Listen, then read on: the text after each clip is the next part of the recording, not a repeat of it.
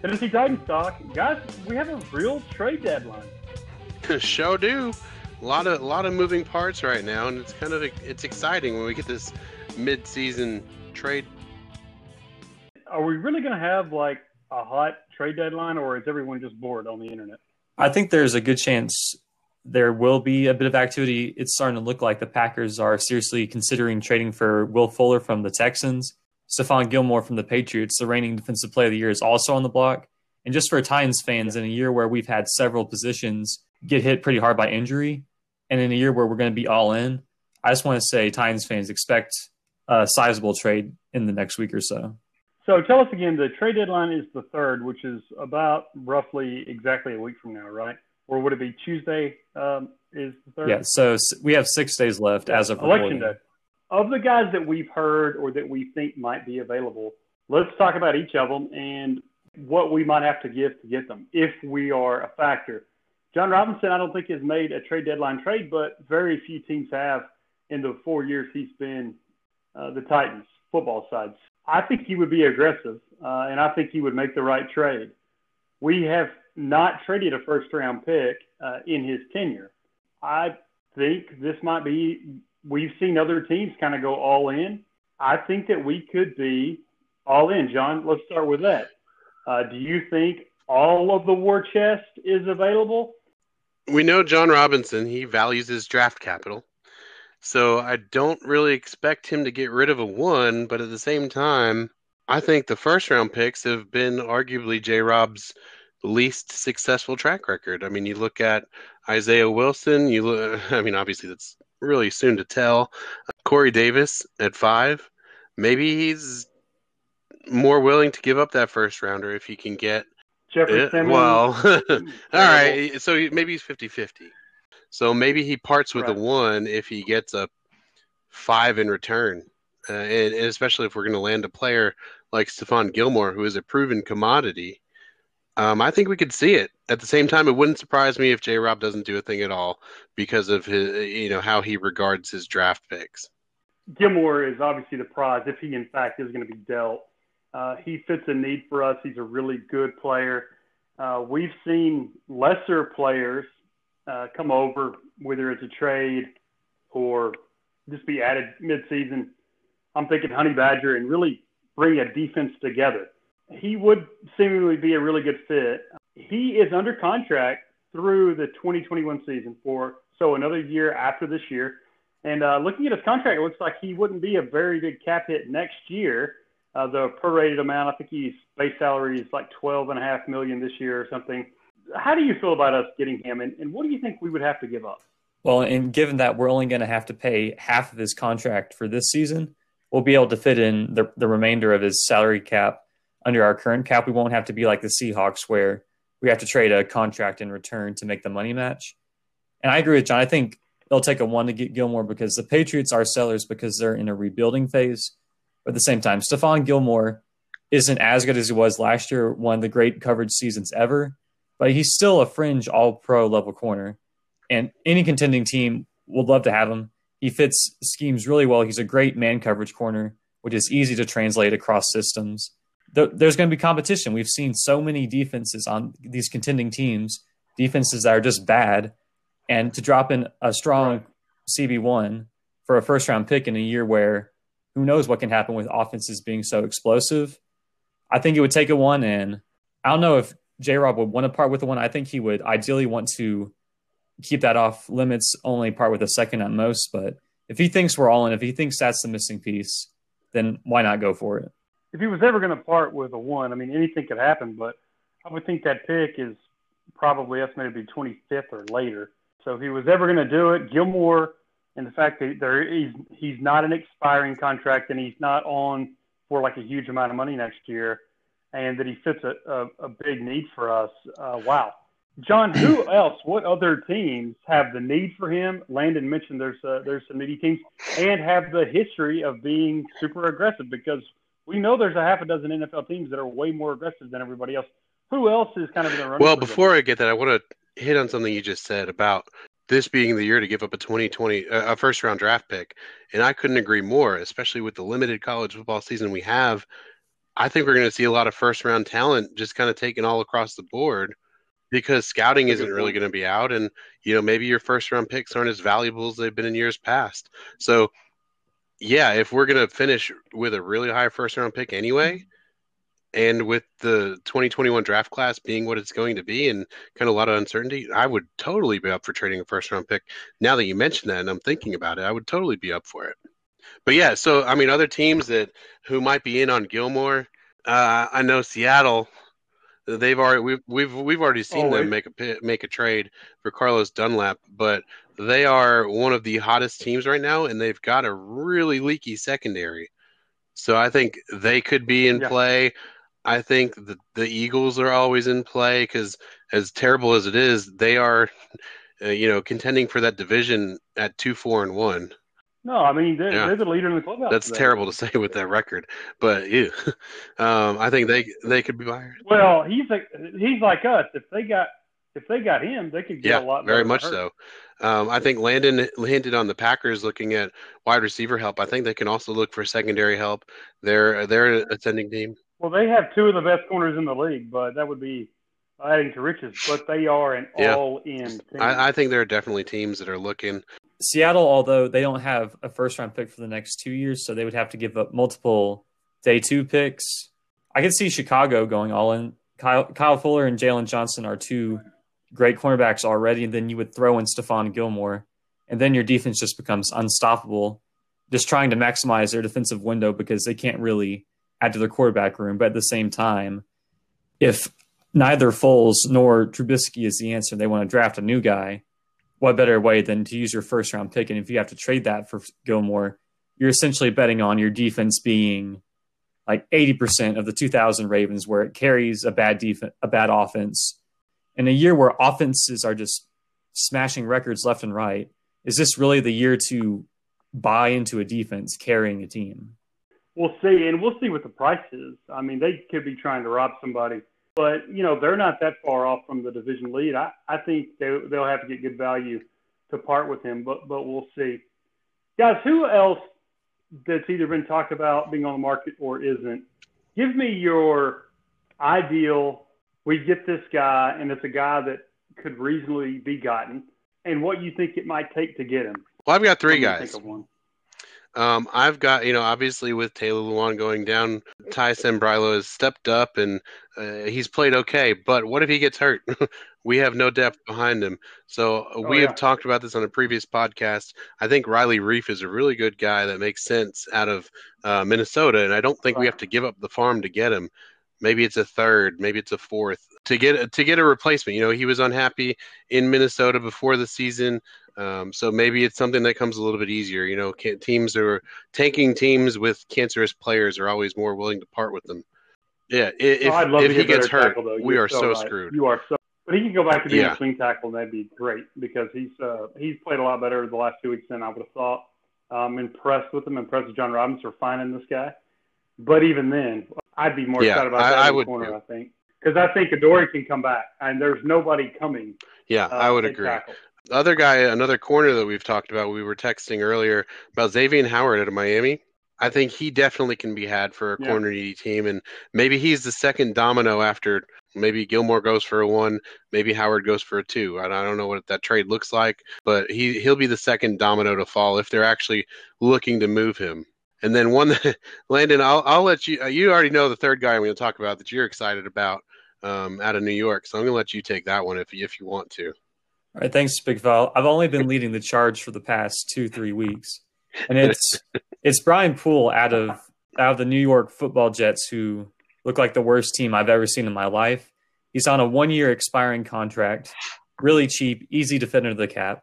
And over the past two years, he's graded out as one of the best slot corners in football. It's just the rest of the defense is so terrible that you don't notice how great he is. And with the news that Kristian Fulton is likely to miss a few weeks, Tye Smith or Chris Jackson is going to be our cornerback three until Adoree gets back and gets healthy.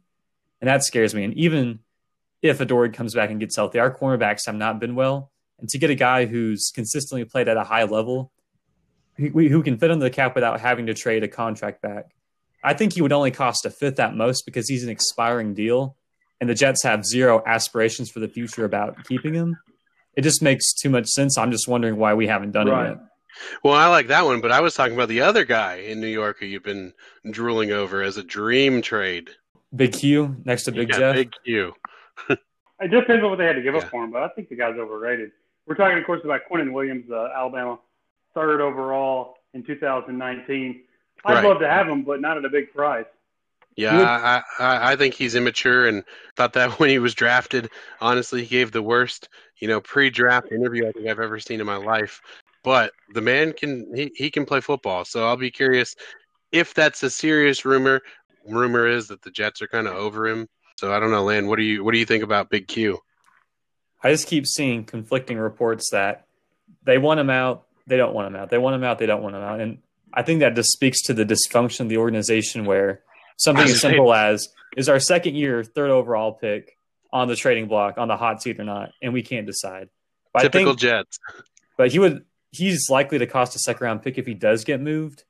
And while I would like to keep as many picks as we can, because with COVID, cap flexibility will be tougher to come by, and rookie contracts are a great way to circumvent this. We get Quinnen Williams for a second round pick. We essentially have him for three and a half years on a cost control deal anyway. So it's essentially like we drafted Quinnen Williams in the second round. He just missed eight games this year. Well, the Jets are so horribly bad and have a reason to be bad down the stretch. There's several one and two win teams that they're going to competitively dump whoever they can get any value for. You mentioned uh, fifth round for Poole. I think they'd be happy to get a fifth round pick for Poole. I don't know how many trades the Jets are going to make, but they're going to uh, take any good offers, right? You'd have to think so. What other teams are sellers? We talked about teams that get in that Trevor Lawrence sweepstakes. Obviously, we know the Jets and probably the Giants, the Jacksonville Jaguars, who look better in the first couple of weeks than they do now. They just can't get over the hump. They can't catch a break. Uh, what other teams are we going to see have some interesting lineups and maybe be sellers here down the stretch? The I think we could see some movement coming out of Minnesota, movement coming out of Oh, well, Uh, yeah. We've seen movement come out of Cincinnati. I think we could also see Houston be sellers. And you know that I've seen a lot of rumors about J.J. Watt going to New Orleans. I don't know if I buy that, but usually where there's smoke, there's fire. So I think they can definitely be be sellers. Anybody else on Any team that has one or fewer wins, which surprisingly is nine teams this year, a really unbalanced year in terms of parity. But like you said, any team that's already out of the playoff picture, that has players on expiring deals or almost expiring deals, they'll be looking to trade. Like you said with Houston, I think they could get maybe a second round pick for them. That would be huge because they don't have a second round pick this year. They also don't have a first round pick. So they're already going to suck anyway. They might as well bottom out and at least get a second round pick in return for JJ Watt, who isn't really helping them accomplish anything over the past year. Right. If I was the fan that won the raffle to be the GM of the Houston Texans, uh, everybody would be tradable except for Yeah. Yeah, Watson and Tunsil. I think even Tunsil. I mean, he signed a big extension, but I think he can be had too. Um, I mean, it would be it'd be a terrible. We talked about it in a previous episode. It'd be a terrible message to Deshaun Watson. Uh, but I think they're really open for business. Um, I don't think the Cowboys have much worth trading. Well, that's I was going to bring up the Cowboys too. They would try to be in it, be competitive, except for their quarterback situation is like I don't see them catching Philly. Dallas has issues at quarterback, but they're in a, probably the worst division in football. You know, we ha- we we see that they have talented, skilled positions. What do you think it would take for the Cowboys to trade for Marcus Mariota from the from the Raiders? I mean, obviously Derek Carr has looked pretty pretty good, and I think his job is safe. And Mariota now activated off of IR. Who knows? I mean, just a, a possibility, maybe. Well, I think it is a possibility. I, I think they are going to trade for somebody, most likely, but they want to trade for somebody that's been out on the field. They've watched two guys get injured. Marcus Mariota is an injury waiting to happen unless he's fully healthy, but he hasn't been on the field to, to see that. Otherwise, I think they would Yeah, be. I think Uh, Mariota is one of the names, not the name I would look at personally, but he's one of them. I think he would probably just fetch the Raiders sixth, maybe a fifth. I know Gruden liked him, he brought him in, but at the same time, Mariota pretty much missed the entire offseason in the first half of this year. And he only signed a two year deal, and Derek Carr has played well. It's it was a reclamation project that didn't work out. They don't have any ties or reasons to be attached to him. And at the same time, I would I just don't know why Dallas wouldn't just trade for Ryan Fitzpatrick instead. I think the Dolphins are going to be less likely to give up Fitzpatrick. He served as a pretty great mentor to Tua, and I think they he's their insurance policy because, like Marcus, Tua could very easily go down with an injury. We've seen him, you know, get hurt pretty big in his career uh, at Alabama. If he might not be as available as everybody thinks, I wonder that too because they have been good. Went to the playoff a couple of times since Marino retired, like before Landon was born. Won't they give that to their fans and just have him be insurance? I mean, right? Is it worth a what a fifth round pick? He and the rest of that roster have played themselves to three and three. They have an opportunity. King is dead in the AFC East. If they don't go all in, I think their fans are going to be just absolutely pissed. Start Tua, that's fine, but don't dump a right. guy that you know can play well when quarterback play is the most. Right, and he's played pretty well this season. Well enough for him to be three and three, absolutely. And plus, even though he makes mistakes and he is inconsistent, people talk about, oh, he's up, he's down. Okay, he plays his heart out. John, you've been a player. I mean, the guy plays, so it's like like the passion, the emotion that he has on and off the field. Keep right. yeah. Roster, I mean, man. you're That's not gonna you're not gonna win any, anybody over by get, getting rid of a, a locker room favorite. I mean, you know, honestly, Fitzpatrick's response to the whole Tua starting was incredible. You know, he said it rips his heart out, but he's so excited for for Tua and to be a mentor and to give this young yeah. kid this opportunity. Um, so it just speaks so much about Fitzpatrick. Honestly, if he were tradable, I kind of want him to get traded because then he pretty much would have been on every team in the entire league. yeah, and uh, he yeah. keeps playing and has uh, fantasy interest and all that. Uh, I'd love to see. I don't know why. Uh, I think there's five teams that would like to have him. It just depends on what it would be. But for them to give up a guy that's seen them through a really tough time for like the 180th pick in the draft, uh, in a draft like yeah. you previously mentioned that we don't really aren't going right. to know that much about. It's like I don't get that. My pick would be Dallas for him, but uh, we'll see. I know our friend Darian mentioned Tyrod Taylor uh, could be a decent fit, yeah. and I think he could be had because Herbert has just looked so good and so interesting. Oh yeah, fun. we have a game, guys. Let's talk about the Bengals. yeah, we have a game that I'm very excited about. Y'all know I say this every week. They're all trap games. Cincinnati um, has took a lot of teams to the wire. They took another one last Sunday. They took Cleveland to the wire. They have some big weaknesses. They're not a complete team, but we all know they have Landon's fake older brother Joe Burrow, who has looked good when he's been standing up straight. He's taken a beating. I worry about that for his long term stuff. But going back and watching the Cleveland game, he's a really fun guy to watch. It's like when we get guys that would come in here when we went to the games up until this year. Man, I just kind of want to see them. I want to see what they look like in person. And uh, Burrow is, is that guy that you're excited to to see him play the Titans, right? Well, he does have good receiving weapons. His offensive line has been terrible the first three games, they were giving up 17 pressures a game. As of right now, they're giving up four sacks a game. He's fumbled eight times because he never has any time. And just looking ahead to the injury report, Trey Hopkins, their center, and Jonah Williams, their left tackle, are both unlikely to play this week. So, an offensive line that's been terrible all year. Yeah, they gonna, get worse. Really? It's about to get even worse. I didn't know that Jonah Williams wasn't playing. That's the big thing. The only redemptive thing about that offensive line have been the two tackles and so uh, he's going to be uh, he's going to be a tackling dummy this Sunday because he that's the only thing keeping the good. Jo- Jonah Williams, Landon. What's well, as I mentioned earlier, Kristian Fulton right is likely now? to miss a game or two due to a knee injury. He's not going to be put on IR, but he will miss time. So you would hope to think that Adoree Jackson, who wasn't activated to play on Sunday, will be activated this week. But otherwise, it just looks like a typical rest week for all our veterans. Jeffrey Simmons popped up, not injury related. Otherwise, it's just Johnathan Joseph, Jadeveon Clowney, Dennis Kelly, a bunch of older guys who get scheduled rest on Wednesdays. So uh, we've seen Burrow do well with a little time. Considering the injuries and setbacks on their offensive line, we're going to have to absolutely capitalize on that. We say that every week, but I think we have a good chance to do that with everybody kind of being healthy. I expect Simmons and Clowney to, to have a, a big day. Adoree Jackson, your gut feeling, Landon. Are we going to see him? My gut's been telling me that he was going to be active for both the Texans and Steelers games, and that turned out wrong. But he was officially activated about a week ago. Just the Bengals have three good receivers. No matter where you put him, he's going to have a good matchup on him. You can't just ease him in. I think this is the ideal week to do it if he's fully healthy and ready to go. He's been working on side fields, Vrabel has said. I just have to think the only thing keeping him back is his comfort level. Yeah, so the Titans, we open up as John, road favorites. We are five and a half point favorites um, uh, over the Bengals. And um, honestly, after this injury report kind of gets posted, and like what Landon said, if we if we learn that those two tackles are officially out, um, I expect that line to increase. Watching their game last week, the only thing that kept Burrow from single-handedly winning that game was Denzel Ward. Uh, we don't have a Denzel Ward, and so if we don't get pressure on him, I think he's going to light us up.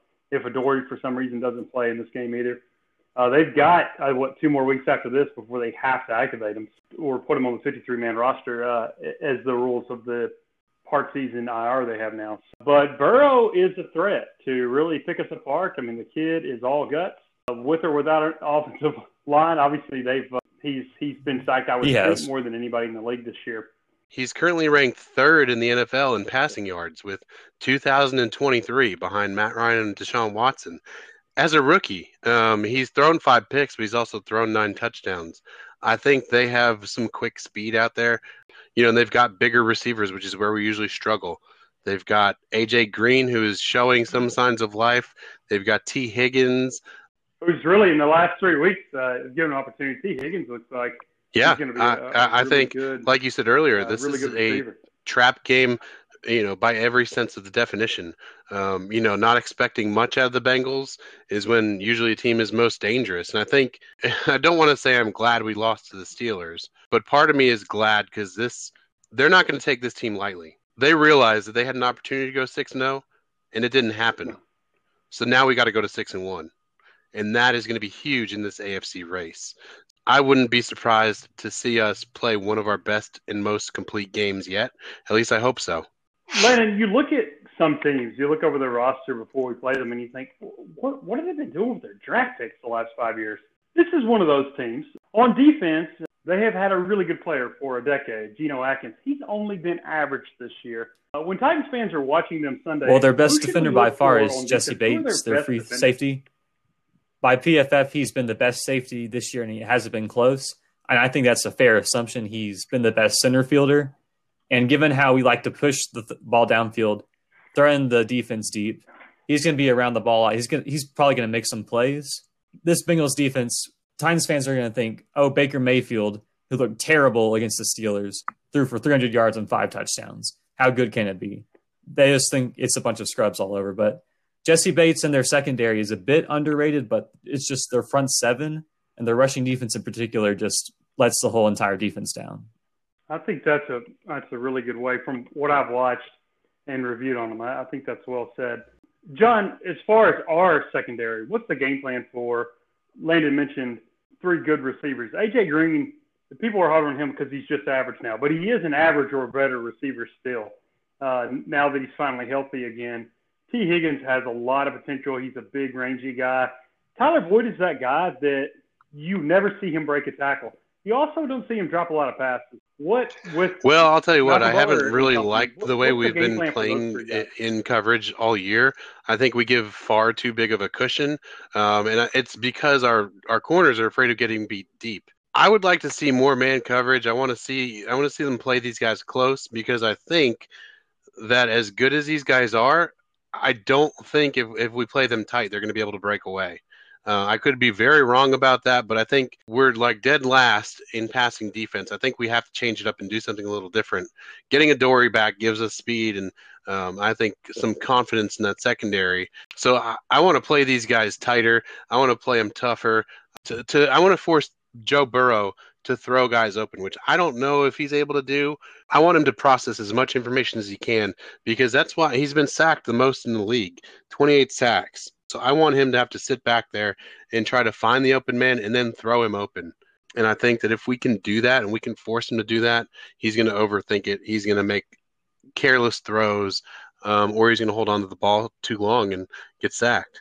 I think it's interesting you said that because if you watch his tape, he he does force the ball because I think he has so much belief in his arm uh, and his ability to process and get it there.